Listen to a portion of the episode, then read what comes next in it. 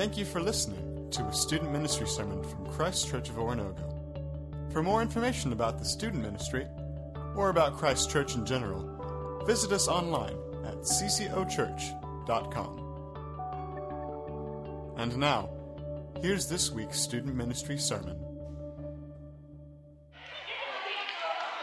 What's up, guys? How's it going? Hi. Well, hey, most of you, most of you don't know who I am. Uh, my name is Mike. Uh, I, I have the the privilege. Really, it's it's the privilege to lead an eighth grade boys small group over here. So. Uh, yeah, so some of those guys know me, but the majority of you don't because I just started really coming to this church a little while ago. Uh, it's been actually one year exactly. It's been one year exactly that I moved to Joplin. Uh, yeah, no, no, like a month. One year and a month. Fine, she called me out. Uh, but I moved here from Arizona. And so there's a couple of things you need to know about me. I hate the snow. I hate it. It, it hurts my soul. Like, uh, it, it's bad. Uh, a couple other things you need to know about me. Uh, I lived in Arizona, which was really close to the Mexican border. And so, my favorite food in the world is Mexican food. Mexican food, yes. Uh, you, did you guys talk about your favorite food tonight at the table? Okay, some of you did. Here's the deal. Last week, let me remind you where we're coming from. Last week, we talked about embracing the gospel. And we heard what the gospel was, right? It's the good news of, of what Jesus did on the cross for us uh, and, and how he took our sins away. And we, we saw that it, when we understand the gospel, when we embrace the gospel, it changes our view of the Father, right? And there were chairs up here, and, and they were separated for a while, and then they could come back together. Do you guys remember that? Yeah, yeah, yeah. Well, tonight we're talking about embracing the gospel again, um, but we're talking about uh, an element that is very important. You, when you talk about the gospel, you have to talk about this. And they're like, hey, Mike, you want to talk about this one? I was like, thanks. Thanks a lot. Uh, we're talking about sin. Tonight we're talking about sin. It's, it could get crazy. I'm just going to say it could get a little nuts in here because sin is everywhere, right? And so, uh, before we jump into this, it's kind of a heavy topic, so I'm going to pray and ask for God's wisdom tonight, and then we'll, we'll get started. You guys ready? Let's pray. God, thank you so much for each and every student in the room. God, I pray tonight that you would fill this place, that you would uh, teach us something new about who you are uh, and how to live our lives. We love you so much. It's in your name we pray. Amen. Okay, so I'm going to tell you three stories about sin, okay? Um, well, four, really, because I'm going to start with a story about me. When I was probably uh, in elementary school, somewhere like third, fourth grade, right? Uh, and, and up until today, I, I really hated something. Uh, I hated vegetables, right? And so I have vivid memories of my parents making me sit at the table. Everyone else is done, they're gone, they're doing something, and the only thing left on my plate is that pile of vegetables, right? And I, they would make me sit there and sit there and sit there. And so one night I got like this genius idea. They, they actually brought out a timer and they're like, okay, it's one of the old like cooking timers where you like spin it and you can hear it. It's like click, click, click, click, click, click, click, click, click, click, click. Yes, there it was. Um, and, out, and they set it for four minutes. And this was after a while already. They said, in four minutes, if these vegetables aren't, go- aren't gone, essentially I'm, I'm going to get beat. Like, okay? I was in so much trouble. They were like, had enough of me disobeying them. So I came up with a genius idea. I shoveled the vegetables in my mouth.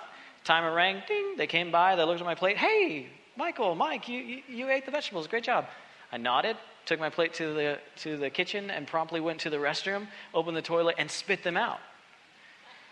Now, sometimes when we're in the midst of sin, we don't think clearly. Those vegetables were in my mouth for about three minutes that's way longer than they needed to be in my mouth. I think if I just ate them, I could have got it over with, obeyed my parents, but then I kind of sneakily tried to get away with it. Did my parents ever find out? No, but I still disobeyed them.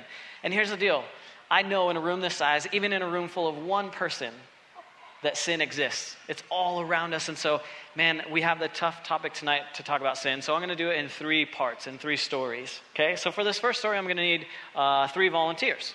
Okay? Um, I'm going to need somebody kind of small, petite, not very, not very, not very strong.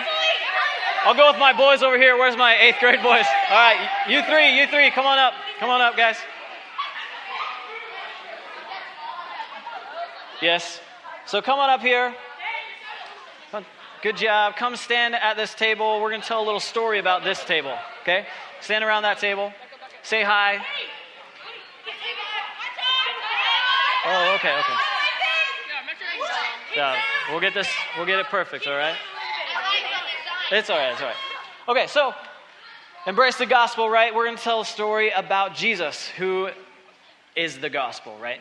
Jesus on the cross is the good news. Um, but we're going to tell a story about what happens before the cross, okay? So um, we're going to start off with, with Mark 11 11, okay? I'm going to read it real quickly to you guys so you get a picture of where we're starting. Now, Jesus is coming into town. Jesus entered Jerusalem and went into the temple courts. He's going to his house, right? He's going to the temple. This is, we, sometimes we call a church a temple, things like that. This is God's house. He's going to his house. He looked around at everything, but since it was already late, he went into Bethany with the 12 disciples. So he went and he saw something. So he went up to, to, the, to the temple courts. There were tables in the courtyards. Thank you. Guess what was happening?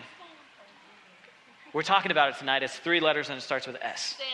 Yes, sin was happening. Jesus came up onto the scene and he's like, What is happening? We find out what's happening uh, in a glimpse from John chapter 2.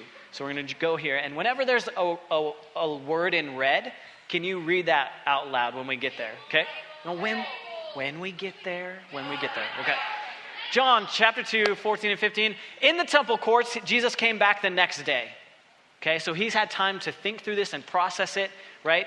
Um, and so he came back the next morning. In the temple courts, he found people selling cattle, sheep, doves, and others sitting at the tables exchanging money. Basically, to break this down real quick, they were robbing people. Because before Jesus went to the cross, blood was still the payment for sin. And so people had to go to the temple, right? And they had to get an animal to take in to sacrifice, to spill that animal's blood to pay for the things that they've done wrong. And these people, you guys, you're ripping them off. Let's say a dove costs 25 cents, right? A couple coins. They were charging like two bucks. These people are poor, and all they're doing is trying to get into a right relationship with God. Man, guys are punks. Okay, so where do we leave off? Money. Money. So he made a whip out of cords. Is this Jesus? Okay, he made a whip out of cords, and he drove them all from the temple courts, both sheep and cattle. He scattered the coins of money uh, of the money changers, and he overturned their. Basically, he was like, um, um, excuse me, excuse me, gentlemen, get out of here. Go, leave, get. I'm going to beat you. Get out of here. Stop ripping people up. Come on. Jeez. Go. Calm down. Go. Treat people with respect. You will go around. Yeah. Right? Here's the deal, here's the deal. Sometimes, sometimes, we don't have a proper view of sin. If we're not like in that, if we're not in a tight relationship with Jesus and we're not like, Jesus, what should I do in this situation? Sometimes, sometimes what we do with sin is we leave it alone. We're like, oh, I don't want to, I don't want to get involved. They're doing, I know my friends are doing some shady stuff, right? And here's the deal you're in seventh and eighth grade. I know you know the difference between right and wrong. Sin is, is another word for just wrong. Okay? And so you know the difference between right and wrong. And sometimes you walk up into a, a situation and you're like, oh, I don't, I don't know if I want to address this. Man, what would Jesus say to do in that situation? Confront sin. I think we have an improper view of sin, and, and we treat it poorly when we don't address it. And in this same situation, some of us even do the opposite of that. Some of us champion sin. We watch something on TV and we're like, yeah, that was awesome. but it wasn't, like Bachelor in Paradise. A little close to home. okay. Uh, no, but, but here's the deal. We, we, we become like, oh, it's all, it's all right. Or we champion it. We're like, that's cool. But it's not, it's sin, it's wrong. So here's the first thing when you embrace the gospel, when you truly understand why Jesus went to the cross, because our sins needed to be taken care of, when you truly understand that, man, it reverses your view of sin.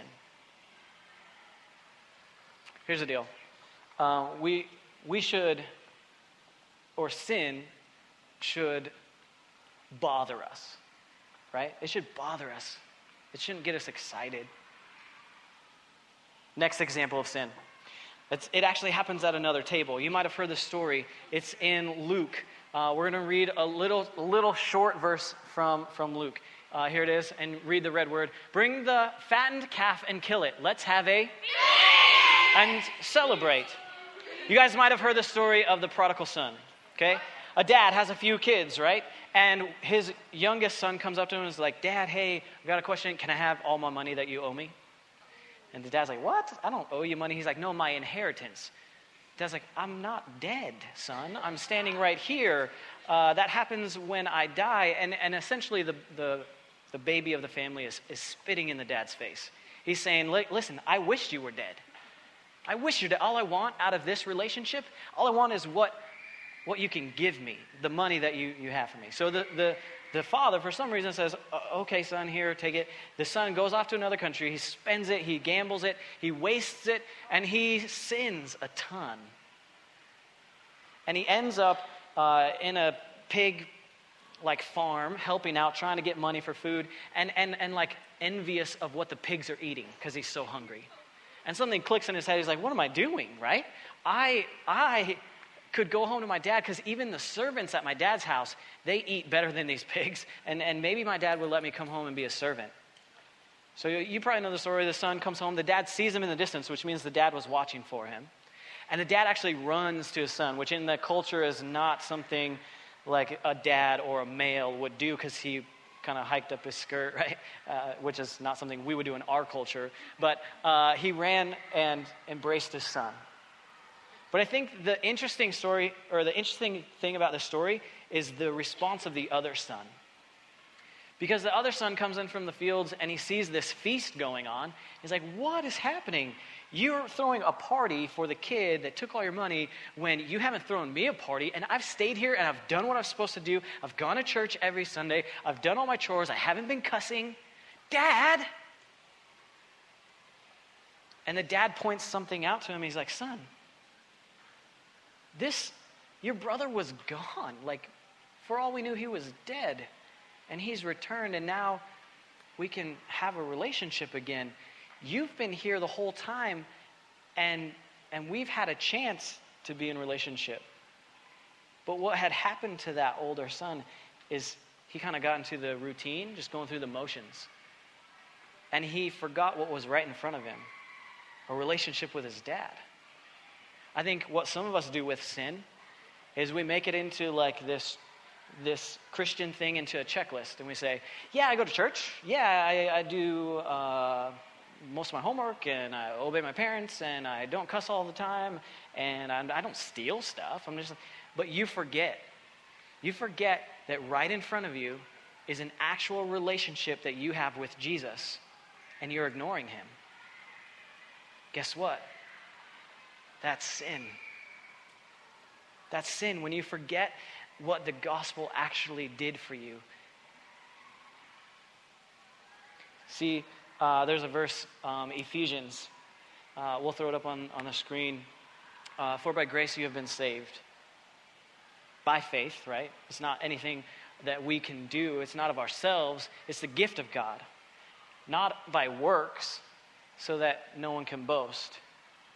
Jesus paid the penalty on the cross for us. And there's this thing that to understand the gospel and to understand sin, you have to understand grace.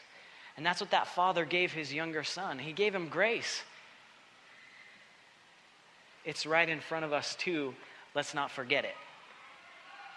The third story I want to tell you about sin is one at a, another banquet table. See, oftentimes we, we hear, like, oh, uh, God went to prepare a place for you in heaven.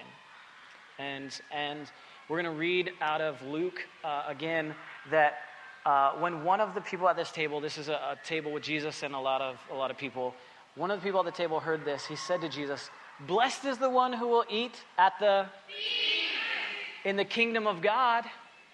He was kind of saying like like he was he was a Jew, and he was kind of saying like, "Blessed are we," right? In regards to the people that don't know Jesus. And Jesus begins to tell this story at the table. I think it's interesting. He's talking about a table and a table, but he tells the story at a table of all the people the poor, the prostitutes, the people that actually need him, that they will be at that table. They'll be at that table when they, when they trust that, that there is one true king. But the people that are like, man, I'm just expecting it, and, and they aren't in that relationship with Jesus. You see, the Jewish people, some of them thought, because of who I am, I get into heaven. When reality is because of who Jesus is and what he did, that's how you get into heaven. See, the Roman army took a word uh, called uh, repent, and they would use it as they were marching. They would say, I'm marching this way, repent. They would pivot and go 180 degrees and go this way, right? And this word began to be used, and repent actually means not just a change of direction, but a change of, of mind, of thought, and especially about spiritual things. Guys, we're not perfect. Jesus was. And, and when sin creeps in, if it's because you think you're just going through and doing the right things, or if you think you're special somehow, or, or you ignore it, sin creeps in in many different ways in our life. And the Bible says, man, you need Jesus. And, and, and often you need to repent of the direction you're going. Because in that story, he said, listen, everyone's invited to the table. He tells a story about a king who uh, invites specific people. And then he says, servants, go out and get them. They go out, and, and then these people start making excuses why they don't want to come to the, to the feast. Uh, and he says, okay, go invite him. And he says, oh, I was going to come. I know I got the invitation. I know the food's ready now. Uh, I just bought some land, so I'm going to go. I'm going to go check it out so I can't make it. Goes to another person that was invited. Oh, I just bought some cattle. I'm going to go check them out because uh, I, I, can't make it to the party, to the feast, um, and, and I can't be a part of that celebration. And then he goes to another person, and that person's like, Oh, I just got married. Um, we can't make it. We're going to do something else. And the thing is, they were all going in the direction that they chose and they were ignoring the fact that they were being invited to the table. And the story ends, Jesus ends this story to these people saying, Servants, go out and fill, fill this banquet hall, fill, fill every spot, because those people who chose not to come, there's not going to be room for them. There comes a point in our life when we choose sin over the gospel, there comes a point in our life where, man, it might be too late. So I want to throw a challenge out to you guys. Is there something in your life that's creeping in that's wrong? Is there sin that, that you are either ignoring? Is there sin like pride because you just think you're doing the right thing and you're ignoring the relationship with Jesus? are you just trying to go do your own thing and not, not turning back? I don't know where you're at. There's all types of sin. I don't know what you're struggling with. Um, but bottom line is, Jesus took care of our sin if we want him to. Right? He, he bled and died and he sacrificed himself on the cross. And tonight we're going to get the opportunity to remember that. Sam's going to come up and we're going to take communion as a group. He's going to explain communion a little bit to you. Um, but here's what I would want to do I want to pray for each of you guys. Because sin is real and it's all around us. And, and when, we, when we truly understand the gospel, we can, re, reverse what we really think sin is to what it actually is. And, and every single part of sin falls under the gospel that Jesus, the good news of Jesus on the cross. And so there's hope. So I want to pray for that hope for you um, and for me, and, and thank God for that. So let's pray. God, you are good. You sent your son to take care of every single thing that we would ever do wrong. But God, you give us clear examples that, that we need to be in a right relationship with Jesus. God, that, that you're calling us to repent, to turn from our own way and, and go to you. God, no matter where the students are at, tonight I pray that you fill this room and that you speak to our hearts and to our minds about sin and the reality of it. God, thank you for the hope that you offer in, in taking care of that for us. God, I pray that we take advantage of that. It's in your name we pray. Amen. Thank you for listening to a student ministry sermon from Christ Church of Oronogo. For more information about the student ministry or about Christ Church in general, visit us online at ccochurch.com.